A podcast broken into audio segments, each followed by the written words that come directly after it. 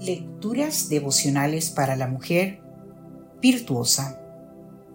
Cortesía del Departamento de Comunicaciones de la Iglesia Adventista del Séptimo Día Gascue en la República Dominicana. En la voz de Noemí Arias. Hoy, viernes 16 de febrero.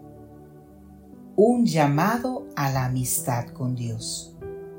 José Vilches dijo, la amistad convierte el amor en conducta. Cuando asocio las palabras Biblia y amistad, lo primero que viene a mi mente son estas dos preguntas.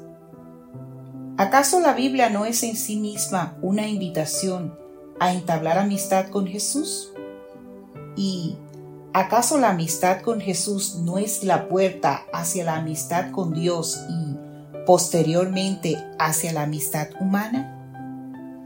La Biblia misma es un llamado a hacer amistad con nuestro Creador y Redentor. Y en función de esa amistad primera, enfocar las amistades humanas como un ministerio, es decir, como una oportunidad preciosa de acercarnos a Cristo. Ahora bien, una podría pensar que no es posible que exista amistad entre Dios y el ser humano, pues estamos en planos completamente diferentes. Pero es Dios el que nos ha llamado amigos, dejando claro que sí es posible esa amistad creador-criatura, aunque no sea de igual a igual. En Isaías 41.8 encontramos las siguientes palabras maravillosas pronunciadas por el mismo Dios. Tú, Israel, a quien yo escogí, descendencia de Abraham, mi amigo.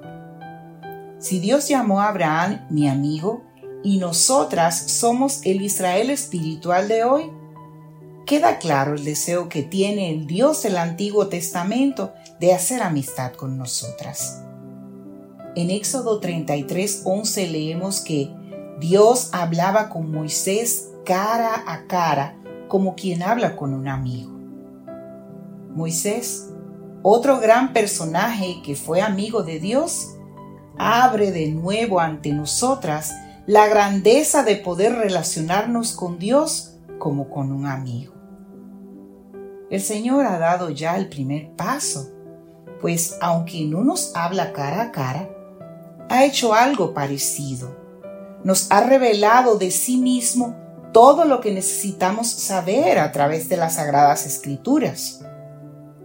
Dios nos habla en la Biblia como se hablan los verdaderos amigos, sin engaño, sin rodeos, sin tapujos, sin hipocresías, directo y con contundencia, como quien nos ama profundamente y desea lo mejor para nosotras nos ha tratado como se trata a un amigo. Y nosotras, como buenas amigas de Él, aceptaremos con humildad lo que nos dice, aunque nos duela. Dios es el amigo con mayúscula que nos presenta el Antiguo Testamento, porque nos ama, se preocupó tanto por nosotras que salió de su zona de confort para venir aquí a rescatarnos enfrentó al gran enemigo que nos acecha y nos es fiel a pesar de que nosotros no cumplimos nuestra parte del pacto. El libro de Job, en el capítulo 22, el versículo 21, nos recuerda, amístate ahora con él y tendrás paz. Que Dios hoy te bendiga, mujer.